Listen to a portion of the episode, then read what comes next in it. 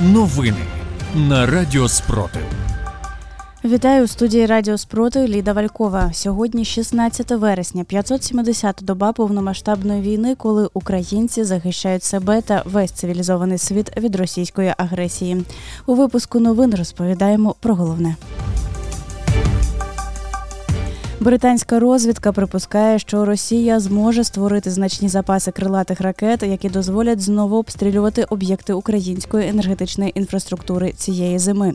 Про це йдеться у звіті розвідки Міноборони Британії, опублікованому у суботу, 16 вересня. Розвідники, посилаючись на дані з відкритих джерел, зазначають, що з квітня витрати Росії на крилаті ракети скоротилися, хоча російські лідери підкреслили свої зусилля щодо збільшення темпів виробництва таких ракет. Російські окупаційні війська продовжують тероризувати мирне населення України за останню добу під ворожим вогнем, вкотре були Херсонська, Донецька, Дніпропетровська, Сумська та Запорізька області.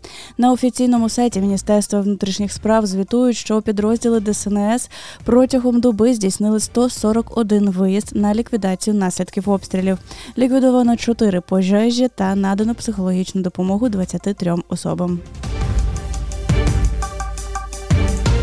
На Херсонщині окупаційна влада депортує українських дітей до Росії, називаючи це оздоровленням.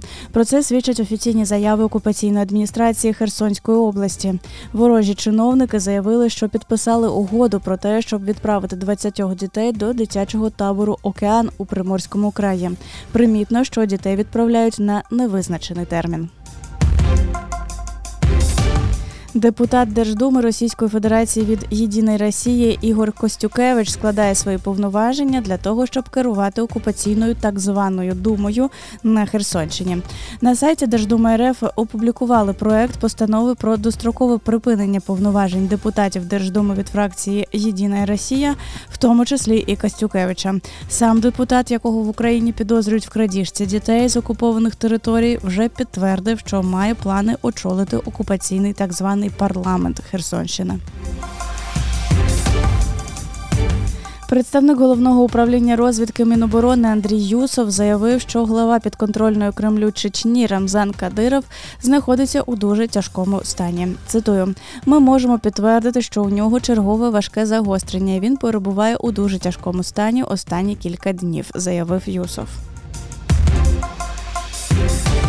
Останніми днями в Луганській області російські окупанти не ведуть наступальних дій на землі, але збільшили інтенсивність авіаційних нальотів, наголошують в обласній військовій адміністрації. І додають, що після значної невдачі під Новою Горівкою і ще кількох спроб атакувати по різних напрямках, росіяни поки зосередилися на підтягуванні резерву. Сили оборони за результатами ведення наступальних штурмових дій мали успіх в районі Кліщіївки Донецької області. Повідомили в генштабі збройних сил України. Також в ранковому зведенні йдеться про те, що внаслідок штурмових дій ЗСУ мають частковий успіх в районах Вербового та Новопрокопівки Запорізької області. Витісняють противника із займаних позицій та закріплюються на досягнутих рубежах. Водночас на Авдіївському, Мар'їнському та Шахтарському напрямках наші воїни утримують ініціативу тиснуть на російських окупантів, проводять штурмові дії та відвоюють українські території. За останню добу Сили оборони України ліквідували 350 російських загарбників. А з вами була Ліда Валькова з випуском новин на Радіо Спротив. Тримаємо стрій, віримо в Сили оборони України і в нашу спільну перемогу.